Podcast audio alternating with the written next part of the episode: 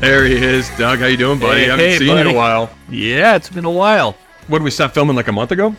A month ago. So going from the family of Forge to our own families, finally. Yeah. What have you been up to? Uh, but, well, spending time at home, doing stuff. Did a couple of commercials here and some projects, going back to Kali, going back to what I was before Forge. But the most important thing, spending time with the family. How's your family? Oh, it's great, man. Honestly, I I love the time when we're not filming. Although it's kind of mm-hmm. stressful not having having a job, you know, between uh-huh. seasons. Being a dad is a job. It's the best job. How's Nash doing? He's getting He's- bigger than you? He's, he's- a big boy. Massive. I taught him to drive the other day. He's got this little power wheel thing. He's not even he's not even three years old yet. He's got this power wheel, and I couldn't figure out how to get him to learn how to drive it. I don't know if he's supposed to be able to do that yet, but I figured out the key. It's tell him to hit me with it, and he is now driving like one of the Earnhardts, dude. It's insane. I love it. I love it. I treasure. I miss those times with my own boys, man. Man, you mm-hmm. were having the fun times. That's awesome. Well, Doug, I say we just dive into it.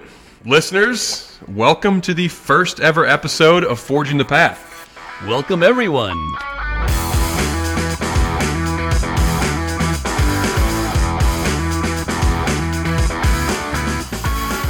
Well, everyone, welcome to Forging the Path. I am Grady Powell. You might know me from the History Channel show Forged in Fire, and I am joined here with my co-host, the one and only Doug Marcaida. Hello everyone. I'm Doug Marcaida. You may know me from Days of Our Lives, The Hangover. I'm just kidding. Yes, I'm a judge in Forged in Fire. Oh, well, you probably saw me on my TikTok videos also. So, how you doing, Grady? I'm good, buddy. Now, speaking of Forged in Fire, Doug, you and I both well know we've got some huge news coming, and that's that the long awaited 10th season is now finally upon us. So, for those of you who want to tune in, check out the History Channel on Wednesday night, October the 4th at 9, 8 Central. And this is not just any season. We've done so much more than we've ever done before. I highly recommend tuning in. This first episode is a double header, so set aside two full hours. I mean, I'm I'm really excited about this this podcast because we get to talk to a bunch of people who basically live my life's motto, which is you get one chance to write your story. You better be writing one that's worth reading. We've got people who do not fit into a cubicle, forging their own path in their careers, in their lifestyles, and finding success while doing it. What I love about this are the new guests we have because this is all about forging our path, right there. We have commonalities, not just about blade making, but it's what did you do that's unique and can you share those stories with us so that we can either learn from it or continue to use it to far to continue forging our own path. And along for the ride with us is our executive producer, Dan McKenna. He's going to be popping in and out. I'm sure he's got a lot more interesting questions to ask these guests than we do. Dan, excited to have you part of the team. Hey guys. Hey Dan. Well, you know, I am definitely excited about this podcast. You know, as a producer who's traveled the country and and and I, I've been to every state and I've met like all different kinds of people throughout my my work. You just meet so many different people out there who have interesting stories, and you know, I'm excited about having this opportunity to kind of get people on here to tell their story and to you know maybe it will inspire some others to kind of do the same thing. So.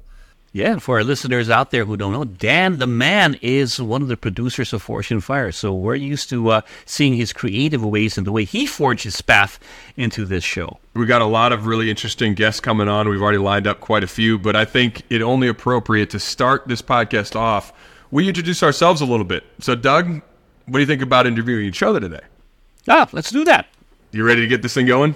Absolutely so excited. Let's do this.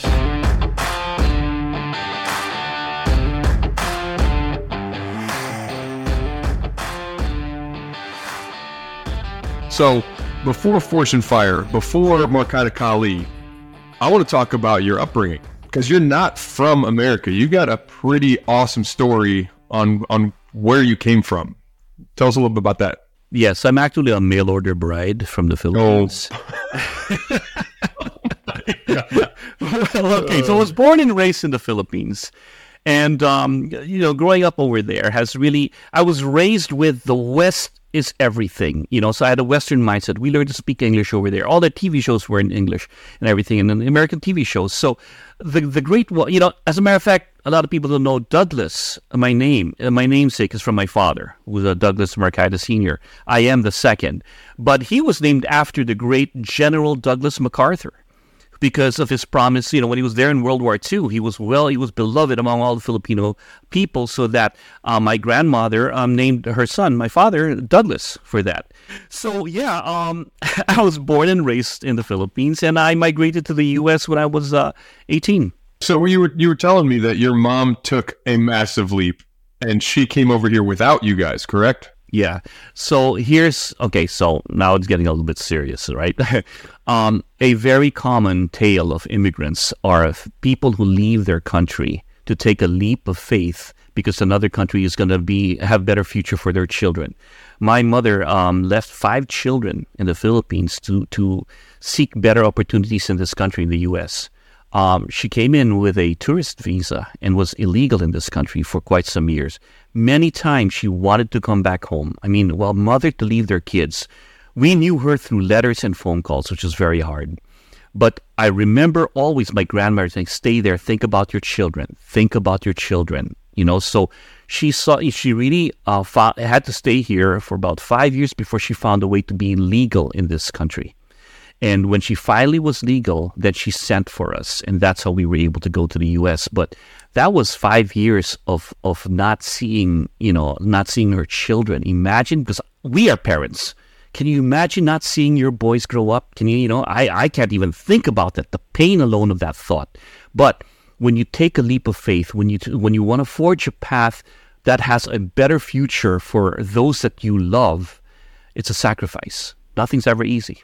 Yeah. All right. So you came to the states. You're 18 years old. What did you do when you got here? What was your first your first job? All right, exactly. So, um, I never had a job prior to coming over here. Well, so I said, okay, my first job. I was excited. So I was a busboy for for a restaurant. And then when I was doing that, I realized, wow, you know, there's got to be a better way to do this uh, to, to, to, earn a living here. So I actually became a salesman uh, for a Radio Shack. Yep, no electronics kidding. that I had no idea what to sell, but I had the gift of gab. Thank you for really? Club.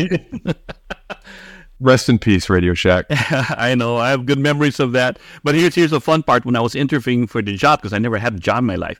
So um, you know, the guy interviewed me goes, Well, okay, um, you can talk, but you don't know anything about electronics. So he shows me a pen. He goes, he throws me a pen. Show me, uh, sell me this pen. Well, you know, this pen, um, well, you can write with it, and they say the pen is mightier than the sword. So you can use it as a weapon to attack someone, to self-defense, and all automatically I go there. And the guy would just stand there. And go, oh, okay, well, okay, let's let's let's put that down. Uh, sell me this this rubber band, security rubber band. Oh, well, it's flexible, it's malleable, but if you do it this way, you can actually shoot somebody with it or take paper clips, and also everything turned into an attack and everything else. So at least I, I was able to cater. Yeah, you know, at least we know Radio Shack is going to be safe. But, Fair enough. Yeah, I stayed. I stayed in in uh, the U.S. for about a year, but in that year there was a lot of things that happened because there was so much culture shock. All of a sudden, you know, I, I I'm I'm different. I'm an immigrant, and then I learned you know, the face of racism. I never faced that before in my country, in the Philippines. So all of a sudden, I felt that, you know, am I, do I have the right to stay here? So to answer that, I joined the military so that no one could ever question my right to be in this country. I'm going to serve this country. I'm going to earn my right to be here. And I did. I stayed in for eight years in the Air Force. You know, mm-hmm. um, I got I, I never in my life thought I would ever be in the military at all, ever even though my father went to a, a military school. And in my teens, I was in an ROTC program uh, in my high school. We had like a all boy Catholic ROTC military school in growing up in the Philippines. We marched to our classrooms. We did Saturdays in the morning marching and all these things. So I told myself I would never be in a military ever. My gosh, look at the way they live. Look at all their orders. Man, there's no freedom. And well, then it seems I like at, at, that point, at that point in your life, it was kind of thrust upon you, like it was forced on you to do it, and it wasn't your decision. But when you came to the states, it became uh, a point of pride. Like I'm going to show these people that I deserve oh, to be here by yeah. doing, giving potentially the ultimate sacrifice by signing signing the dotted line. You know that it is, but it also it's. I feel I benefited the most by joining the military. Being in the mm-hmm. military gives you a chance to be pulled away from everything give you a new identity, a job, everything. And you also have and realize the world doesn't exist just the way it is right here. The world is bigger than that. Mm-hmm. And to have that opportunity. So I wish this for everyone And plus, you know, everything was taken care of. It's funny. Talk about um, this coming from a third world country. I was in, in basic training, right? They were feeding us free food. I got a bunk bed. Great. you know what? They're giving us clothes. You know, at the end of basic, everybody was throwing away their their their irons, you know, and their sneakers. Like, that's brand new. You're brand new. So I was like putting them in my sack, you know, my my my backpack. You were having other people's sneakers, shoes, and everything because you see, I could send them home and they could use it. Wow, that's just the whole thing. Nobody appreciates what they have when it's given to you, but when you have nothing, everything is gold. So having that experience was eye opening for me that I'm like, wow. And that's what I loved about Billy military because they're not going to give it to you. You're going to earn your stripes. You're going to earn everything that you do. Just to kind of quickly touch on what you were just saying, as far as like you have to earn, you know, your your your spot and everything. I mean, that's what we're talking about, right? That's what mm-hmm. that's what all these guests have done uh, when we when they come on our podcast. Is they are earning their place. They they're forging their own path. They're you know, it takes work to do it. Yep. And what was your job in the in the Air Force? Ah, so here's a here's a tidbit for people joining the military, right? Never go general because you're a recruiter. I want to get back in the medical field. I was going to, uh, I was in that field already, trying the Philippines. So I said, let me go in, sign up for that. But I was eager to go in, and he goes, well, right now there are no openings in the medical field, so why don't you just go general? And while you're in, we'll get you that medical job. All right, I just mm-hmm. did. So I signed up, and what that I was, was in lie. basic training was because next thing you know, yeah, here's your uh, medical field. You're gonna be doing logistics. Oh, logistics. That sounds so scientific. What is that? Base supply. so I was stuck with that. But you know what? I made the most of it. I got good at it. I loved it. I loved the people. I loved where I was. I was having fun. And then after three years, you get to cross train. And that's what I did. I cross trained back into the medical field where I um, became a respiratory therapist, all through the military. It's a crazy juxtaposition. Like you were the Radio Shack mercenary, and you wanted to get into the, into the medical field to heal people. So yeah. Now, where does Kali come into play in your life? Ah, so all my life, uh, and I've I mentioned this. You know, I'm not proud of it, but I'm I'm proud of the fact that I've changed. Um, I, I lived I lived a very troubled life. So when I was growing up over there, I got into a lot of fights because I obviously did not handle very well my parents breaking up. I, I, had a very big. I was an angry child. Always get. I got kicked out in so many schools. So uh, when I got into my adult stage when uh, high school, my dad goes, "Look, you get too, too many fights. You've been kicked out so many places. You better start learning some martial arts because people don't fight with their hands in high school anymore. We start using." You know, weapons, knives, and shivs and everything. That else. blows so, my mind. Yeah, you know, you go to school. Oh my gosh, how the stories I've had. There's a reason why I had a fear of blades. I've been accosted and involved in blade uh, and edge weapon uh, assaults, where I was a victim. That's a whole lot so, scarier than what I dealt with. I was firearms, right, and I would mm-hmm. much rather get shot than stabbed any day. Well, everybody knows what a paper cup is, or uh, paper cut. Yeah. Right? But yeah, um, I started taking regular martial arts. But of course, once again, I talked about this. There's a term called colonial mentality. Colonial mentality is where pretty much the people of that country have been brainwashed that everything else that the colonials are much better. They try to erase your identity as a people. So that's what happened to me. I thought everything in the West was great. So I took taekwondo, kickboxing, judo, karate, every other art that wasn't Filipino because I thought weapons fighting just criminal activity. But anyways, when I joined the U.S. Air Force, we had like our mini uh, Eh, I guess early days of MMA over there, where a bunch of guys who just wanted to go back to martial arts were just sparring and doing stuff. So in, in our sparring class, this guy was just throwing me left and right. It's like, wow, you know, what are you doing? Aikido, Aikido, Jiu-Jitsu, what's that stuff? And the guy goes, Kali. I'm go, oh, Kali, never heard of that. He goes, it's Filipino. I'm like, wait, I'm Filipino. What are you talking about? It's Filipino martial arts. It's here in the U.S. or in the West. It's called Kali. In the Philippines, Arnis and Eskrima. Oh, I know Arnis and Eskrima. And then a light bulb just clicked in. Now, it was interesting was when I started wanting to learn from this guy, he would show me stuff, but the minute he pulled out that, that he pulled out a butterfly knife, it scared me. Then he goes, "Come here, come here. Why are you scared?" Well, all these memories of all these things that happened before. But then he goes, "Yeah, but you're in control. Learn about it." And as soon as I picked it up and I started learning, the fear started. Now I'm in control. I'm mastering my fear. And I just got addicted to it. And so, to answer your question, Kali was always there once I started it. I never left it, and when I got it, I got out of my uh, of the military, I pursued it. I, I traveled the world to learn different versions from different masters. Um, I started to teach it in my own home. Uh, I started to run a school with a group of guys. It was my passion. It was the one thing that I could say was always there for me. So having that as my core, as my go-to thing to where I could just forget about everything else in the world. It's a one time I know what I'm doing and I feel happy and 100% sure of what's going on. That was it for me. So from what I understand, you fell into Kali and you immediately fell in love with it. It became your passion. But at that point in time, you're still a respiratory therapist. So when when did it turn into a career path?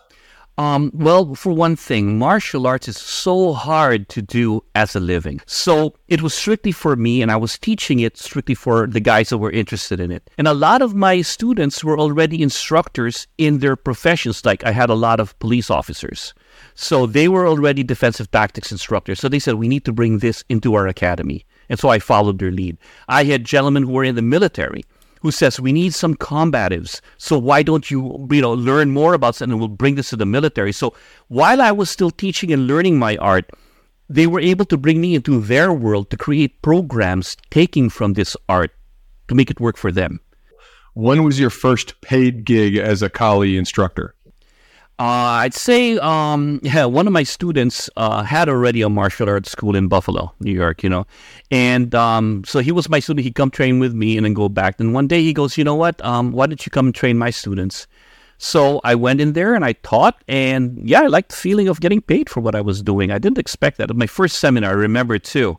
But then word just got out. You know, people start asking you to show up because one of the things that I did in the early days of YouTube – I celebrated my videos. I recorded all my training stuff and I just threw it out there. I, am a visual person, so one of the things that keeps me inspired is to watch what I do because I record myself training all my classes, then I put music to it.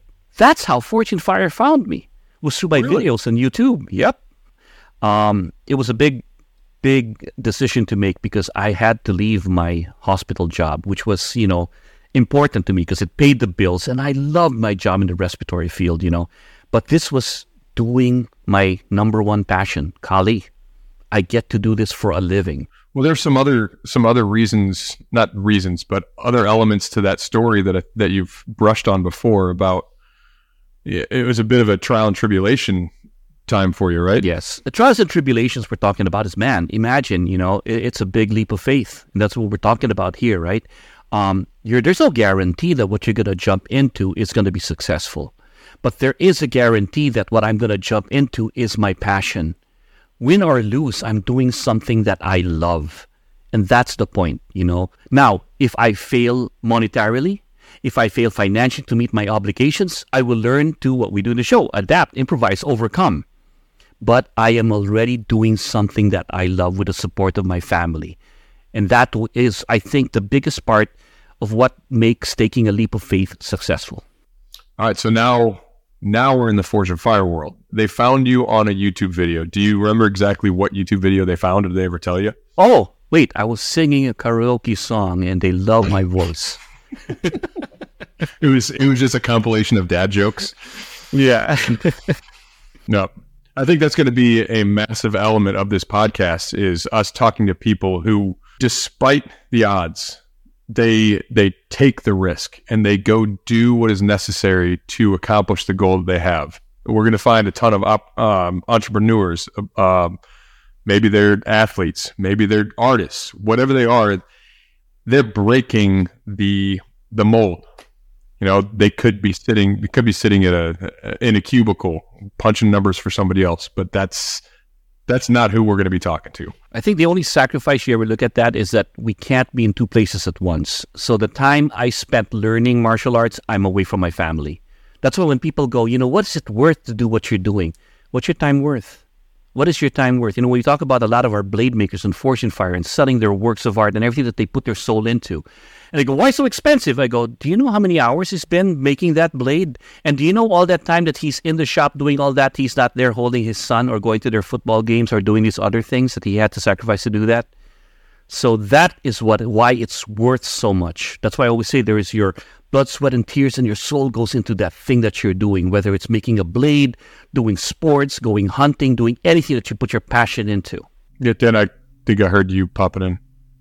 You know, I was just gonna ask Doug, like, what, what did, what do you, how could you, can you describe what you get out of uh, Kali? Kali, bring, you know, it brings me a sense of peace when I'm able to move. Like, okay, I'm an angry kid, right? I was always an angry person. The use of violence and being able to control it really helps. When I'm out there moving my weapons and I'm seeing what I'm cutting down, I'm seeing all these things, all that violent motion comes out of me. So it's about martial arts is about fighting other people, it's about fighting yourself. So the hidden demons that I have, that angry guy inside me, that person, that beast that wants to come out, I let him out, but I control him. And when I'm done and he got his job out, he got his anger, he got all the movements out of the way, he's calm. Then I can come back. So that's why I say it's very peaceful. This chaotic training that we're doing brings me peace. Why? Because that, that beast within me is being fed, but I control him. He's not allowed to be crazy. He's not allowed to do it without my control.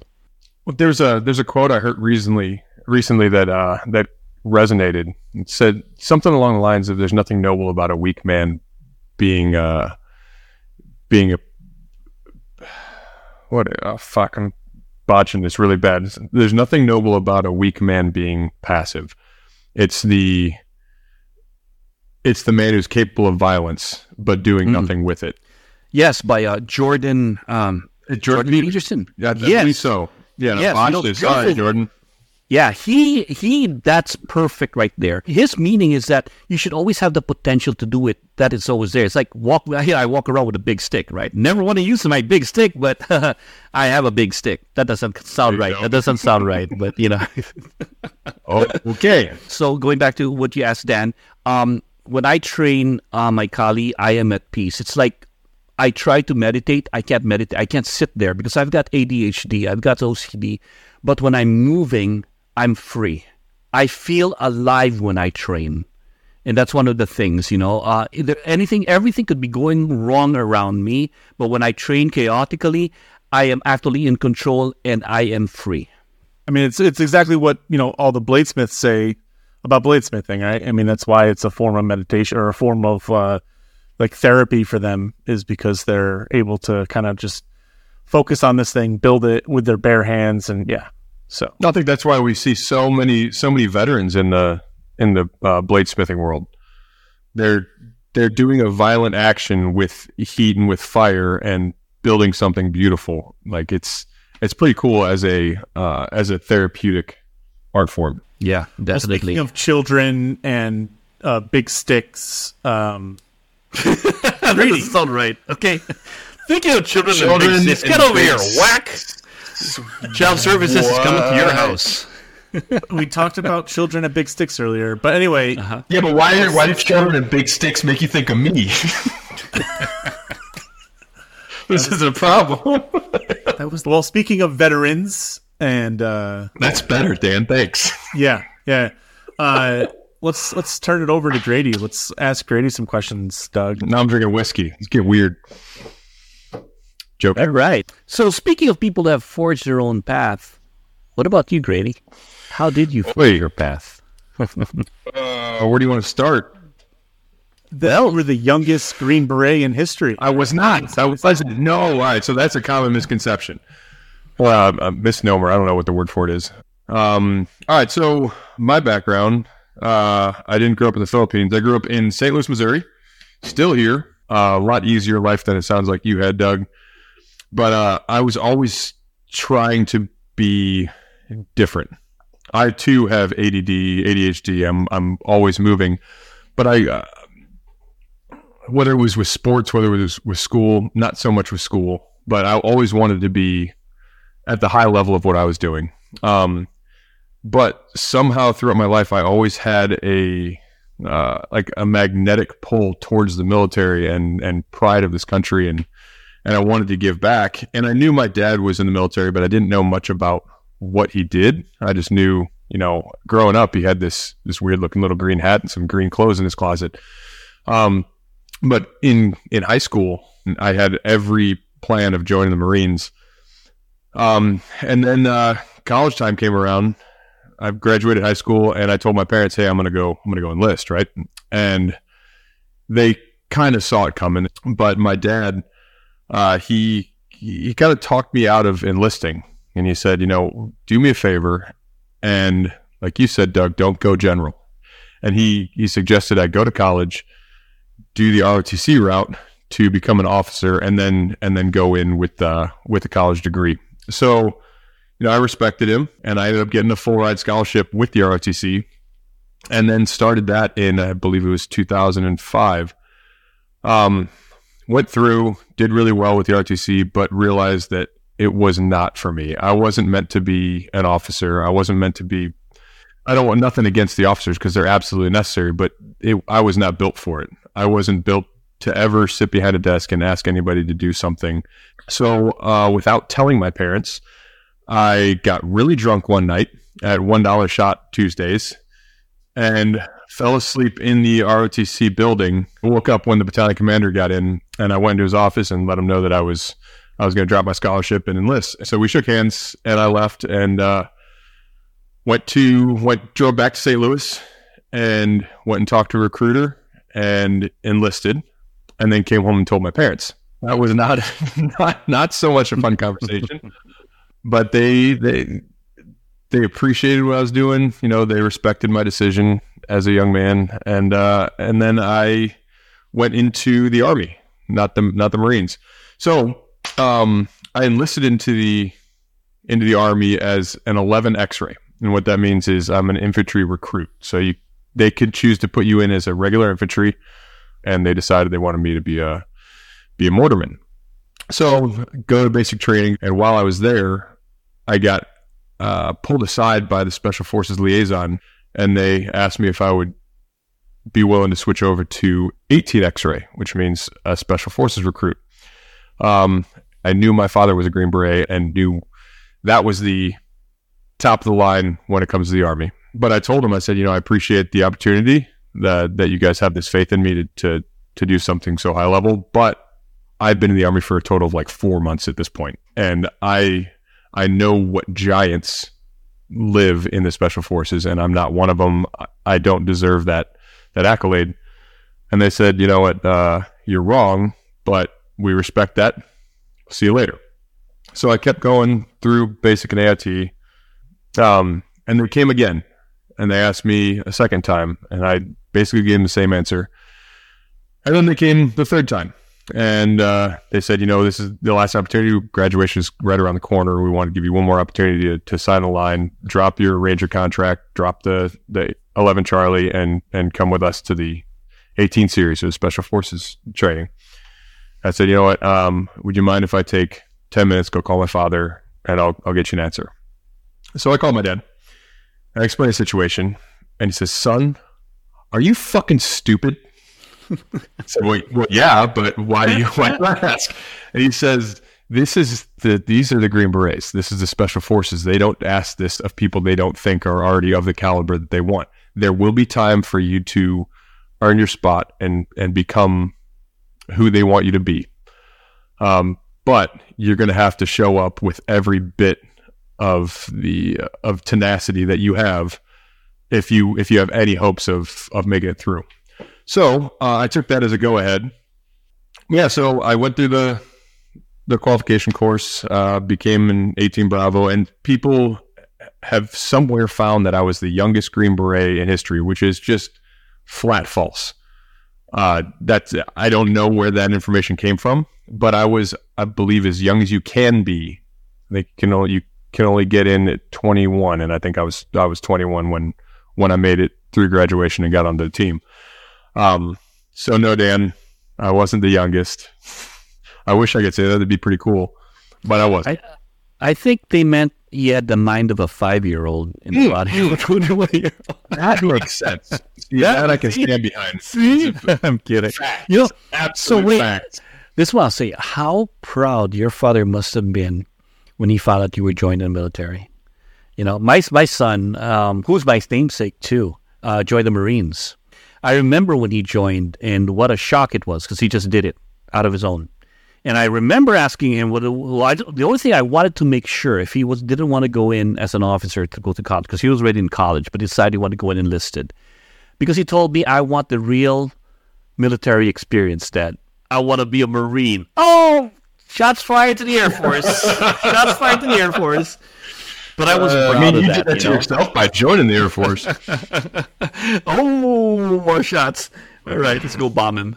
No, but I mean, yeah, you know, it, it is, you know, to, to know that Russ in your family is amazing. On that note, though, Grady, going back to just like your post-military career, you know, I'm sure that was a big crossroads for you and trying to figure out, you know, there you go. You're, it's now your turn to figure out what you want to do moving forward. And, and what was that decision like? Yeah, so uh, it, earning your right. You're talking about that a little bit, and I don't know if you guys are familiar with the term, but I've got something called imposter syndrome, where it doesn't matter how qualified I am with something, or I, you know, I could be absolute top level. I still do not see myself as worth any bit of it. I'm at this point in my life, I'm a host of an international television show, and I still don't get it. I, and that's followed me through pretty much everything. And the only thing that's kind of uh, kind of kept me going was my drive to to be high level. So when I when I got in the military, I didn't know why people liked me or why they wanted me to be a Green Beret, but I I kept fighting until I got it. So I did my time in, in the Green Berets. Uh, we went to Iraq, or I went to Iraq with my team. I went to Africa with my team, and then the bureaucratic side of things got a little bit too much, and and my understanding of what it meant to be in the special operations just wasn't being fulfilled. Uh, so I elected to let my contract run out and and leave. And in part of out processing from the military, you have to go through whether it's your your dental, your medical, your vision, your hearing, your psychological testing, just to make sure you're you're set so you can go join uh, join society again. One of the stations, if you want to call it that, that you have to go to is called ACAP, and that's Army Career Assistance Program. And basically, it's a job placement officer working for the military to help you find a, a spot to transition to in the workforce. And I go sit in this guy's office. His name was Craig Smith. And I remember the Craig asked me, you know, so uh, you're 25 years old. What do you what do you want to do? And I said, you know, I'm not looking for a job right now. Uh, I actually just bought a one way ticket to Portugal. I'm going to go backpack Europe for a while, decompress, and make sure I'm I don't become a statistic when I get back. And he's like, okay. He stamps my paper, and then we end up sitting there and talking for about two hours about everything and nothing. And uh, finally, end the conversation. I leave. I go to Europe, and uh, I'm having a great time. You know, I'm living at hostels. I met a, uh, a girl, and I was living in Germany with her for a little bit. And then I get a call from Craig, or an email it was. And his email said, Hey, Grady, it's Craig Smith from ACAP. Uh, I got a, a call from Hollywood asking for an ex Green Beret to do this TV show. And I know it's been five months or so, but you came to mind. And I, I gave your name. I hope you don't mind, but would you be interested in, in doing an interview with them? And I swiftly wrote back, thanks, but no thanks. The Green Berets, we call ourselves the quiet professionals. That's just not, that's not in the cards. And he, he wrote back again and said, Grady, you told me in our two hour, three hour conversation, you never walk past an open door without at least looking in. He said, you want to write your own story, do me a favor and, and just send a quick bio and some photos in. Uh, and I said, you know what? All right. You called me on my shit. I'm a man of my word. I'll, I'll do that for you. so I send in the most ridiculous biography I possibly can, and I picked the most obnoxious photos I could find from my time in service. Did, did, did Um, you happen to mention that you were the youngest Green Beret? yeah, right? So the picture I'm talking about is me in Africa on my birthday. I was sitting on a donkey in my body armor with underwear on, no shirt, holding a dog and an AR-15 or an M4. Uh, that's apparently what they were looking for, and I, I immediately get a. I got asked to to go have an interview with uh, Mark Burnett and Dick Wolf. For those who don't know, they're pretty pretty big names in the television world, and and you know, of course, with imposter syndrome, I thought it was going to go nowhere, but it was a free ticket home. I didn't really have any idea how I was going to get back to the states, so it worked out. So they flew me after the meeting back to St. Louis, and I got a, a call pretty shortly after. It said, "You're exactly who we want. Would you uh, would you be willing to to shoot for like a month or two up here in north of LA in like a couple weeks?" And I'm like, fuck it, let's, let's go. So that was my first time in television. It was uh, NBC production called Stars Earn Stripes, and the whole deal was ex special operation soldiers training celebrities to do these mock military operations, and it was an absolute blast. And it was in my in my mind that was an awesome chapter for the story that I was writing. Um, but it was just going to be a chapter, and I thought, you know, cool story for the grandkids. They can watch it when I'm when I'm old and gray, which I already am. Uh, now I got to go grow up and, and get a job. Okay, but but did okay? well, Let's let's go back to this imposter syndrome thing for a second because I didn't even know you about this about you. No, uh, oh, but dude, it, but well, it makes I mean, sense. I, I kind of I had it does make a lot of sense actually. um, uh, I mean, it's interesting. It's like such a contradiction for for somebody like you who has the ambition and the the the desire to be the best in what you do, but then once you become the best, you don't accept it.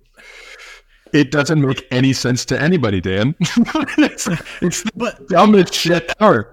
But I've heard, but I recently was, I've recently heard about the imposter syndrome, and, and it's it's a real thing, obviously, and yeah. interesting. Um, it sounds like you know a lot of your story is uh, is affected by this thing. You know, th- from the point where you know you were in uh, the army and they they asked you to to join the Green Berets, and you were like no, and then they asked you again, and you were like no like I assume that's probably why you said no, right? Yeah, and th- that was well before I had a, a term for it.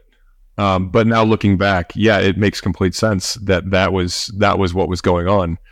Um, I think how I've I wouldn't say I've gotten over it. It's not something that I'm that I'm past. I don't think I'm the best at anything. I think I'm pretty pretty freaking terrible at most things, but it gives me it fuels my drive. If I don't think I'm good enough, I'm going to try to be better at it. And I think that's part of why I've climbed different elements of my life at a, at the pace that I have. You know, it even goes to right now. I talk to my agent um, almost after every show that I've done. I think at this point I'm one, two, three, four, five. I think I'm five or six different productions. Every time one ends, I call him up. I'm like, "All right, that's it, guy. It's it's been a lot of fun, John. But uh, I think it, you know, I think it might be time to to hang up my hat. And he's like, Grady, shut up. You're, you're 35 years old. For somebody to be in the position that you are, this is right when I got in Fire. He's like, for somebody to be in the, at this point in their career at 35 as a host of a television show that is international is nearly unheard of. He's like, you're just getting started. Um, so I have not gotten over the imposter syndrome. It's still very, very, a, a very large character in my life, but it gives me the drive to continue pushing because I want to get to the top of whatever whatever it is that I'm at. You know, I I can really identify what you're saying because in the same way, right? Who I was is not who I am anymore today because I've been on the show. I'm no longer training the way I used to train. But here's one thing that somebody told me when I started doubting, should I continue be do- continue doing what I'm doing? He goes, "Don't believe the hype. Don't believe your hype. That's everybody else's opinion of you. But only you know you. So you know your gifts. Mm-hmm. Celebrate them.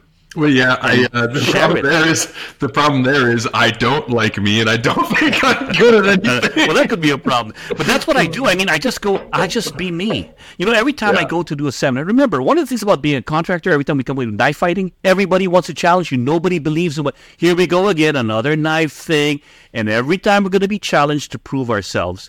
And if I have to overthink that, I'm not going to be successful in what I do. I trust it. I just default to, well, yeah, they brought me in for a reason. There's a reason they brought you in. And that's, and you know that reason. You just do what you do. And that's what I think is one thing that a lot of us have in common. In the end, we just do what we do. We be ourselves, and that's what shines. You know, when we doubt ourselves, we want to be better. But, you know, there are times when I'm like, should I continue to Am I still as sharp as I was? It doesn't matter. I am who I am, and I'm just going to put it out there. Mm-hmm. Yeah, it's there was a time where, like you said, I was always trying to prove it to myself, and I think that's that's that was a very large drive for me was to prove to myself that I was good enough to be an instructor or to be a Green Beret or to be on television, whatever it was. But then I finally got a bigger purpose, and Doug, we touched on this before, and that's family. Now I'm no longer trying to prove myself just so I can feel good about myself. I'm I'm pursuing these these goals and these dreams in the television world, not just because I love it, but because this is the the means for my family to have a happy, healthy, and fruitful life. And it just happens to be a pretty interesting story, you know, as opposed to what I could be doing. I could be, you know, there's a point where I was selling bear bags. I was, that's not me. It's not my thing.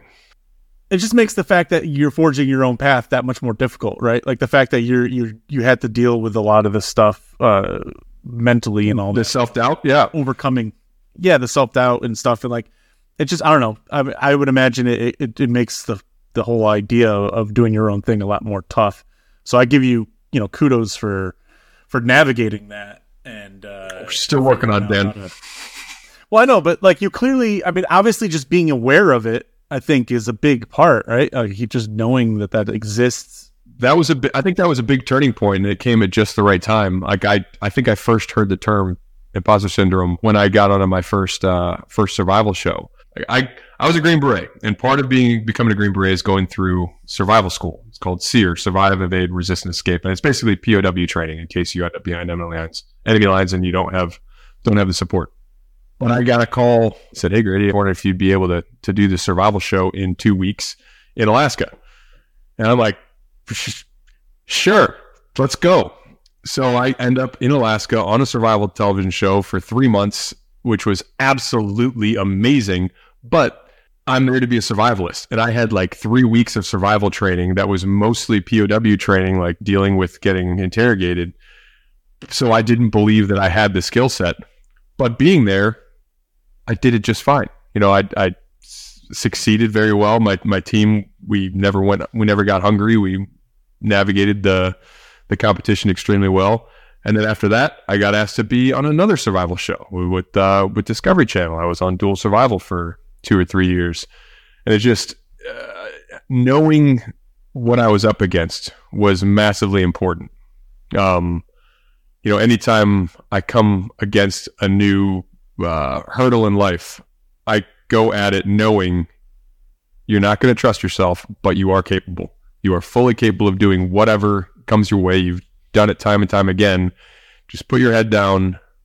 Try to have a little bit of, of uh, a little bit of pride of self and realization of your skill set and of who you are, and you'll be okay. Word. Yo, Word, dude. deep, deep, deep conversation yeah. with well, you know, the five-year-old Green Beret. it's funny because we talk about um, having AD, ADD, ADHD, and all that. We're in good company because a lot of the people who are creators, creative minds out there, people who stand out, have all that issue.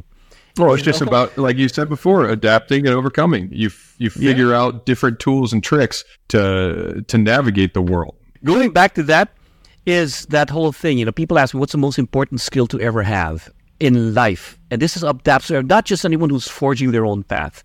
It's what I always tell them. You need to have the skill to adapt, improvise, and overcome. That's it. Why? Because life is a constant change, no matter what you do. If you learn how to do it in a positive way, a constructive way, you're going to be successful. And that's where I think it relates to the imposter thing that you kind of wonder, am I imposter because I'm adapting? That's not really me, but I'm going to adapt to make it work.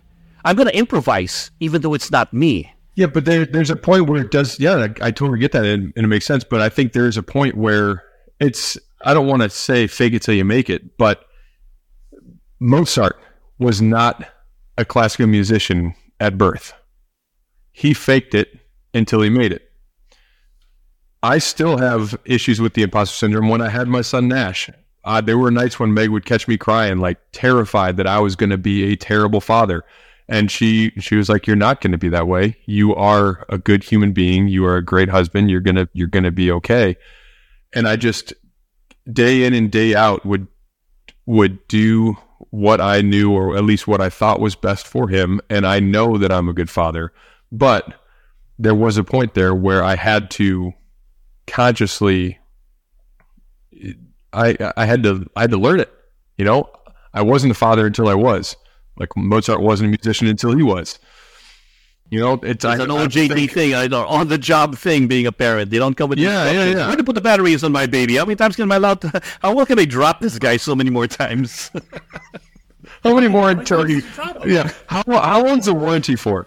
What's the warranty for this? I just think with uh with my path, it's been a constant struggle with myself. Um and I, I don't think it's ever going to go away where I just have to to know that I am capable and I'm going to be dealing with the imposter syndrome no matter what part of my life and I'm in. That just knowing that that's there, that's makes it a lot easier. But it's also one of the things that I am now responsible for. I've been given a gift. I've been given a blessing. What am I going to do with it? That's where my new challenge is. My brother asked me this question. All right, so what are you going to do when you meet your creator? You're going to do a Kali demo? You're going to do a chop up pig, chop up dummies in front of our creator when he asks you, what have you done with the, with your gifts? What's so funny about it? I'm just picturing you up at the pearly gates with a fucking hairy turn, like, hey, I've got these skulls. these skulls will talk for me, right? No, but that's the whole thing. Where yeah, I'm, I'm, I'm blessed to be, you know, with with people like us. Once we forge our path, what do you do when you get there? And then the next step now is that we have to share it. And that's, I think, where I am in my life with my things I've accomplished. Now I'm trying to hone these things. And now it's time for me to share it so others can shine, so others can benefit from it. That's why we have these podcasts. I love the idea of this. That we're now trying to leave behind what got us to where we are. We're trying to share that with people. And that's the most important thing. I think it becomes the end game. Once you've had your time in the sun, it's time for others to shine and enjoy it too. And what I love about this with with the podcast format, we're about to be uh, normalizing taking the risk and following people's dreams, or we're at least we're going to share the stories of people who have taken that leap of faith and have we're, we're going to share the trials, the tribulations, the failures, and the successes, and hopefully for the younger generation, know that it is okay to go against the grain. Not everybody was built to work for somebody else. Not everybody was built to work in the corporate world. And uh, and I hope I hope that some people uh, take that seriously and, and take that leap and are very successful with it. And I think they need to understand also that this is the way the world lives now. Um, how many jobs have you had? How many, you know, it's not in the old days, we'll I'll stick with this job and I'm lucky enough to do it for the rest of my life. It doesn't work that way. I've worked, I've worn so many hats and where I am today. And each hat in itself was a leap of faith into that career path. It just changes as you go. And once again, you just adapt, improvise, and overcome. Well, I think that's about the perfect time for us to wrap up this first ever episode of Forging the Path. Good Man, it's been a lot, lot of fun getting to know you a little bit better and sharing, Yeah. sharing stories with you. Dan, thanks for being here with us.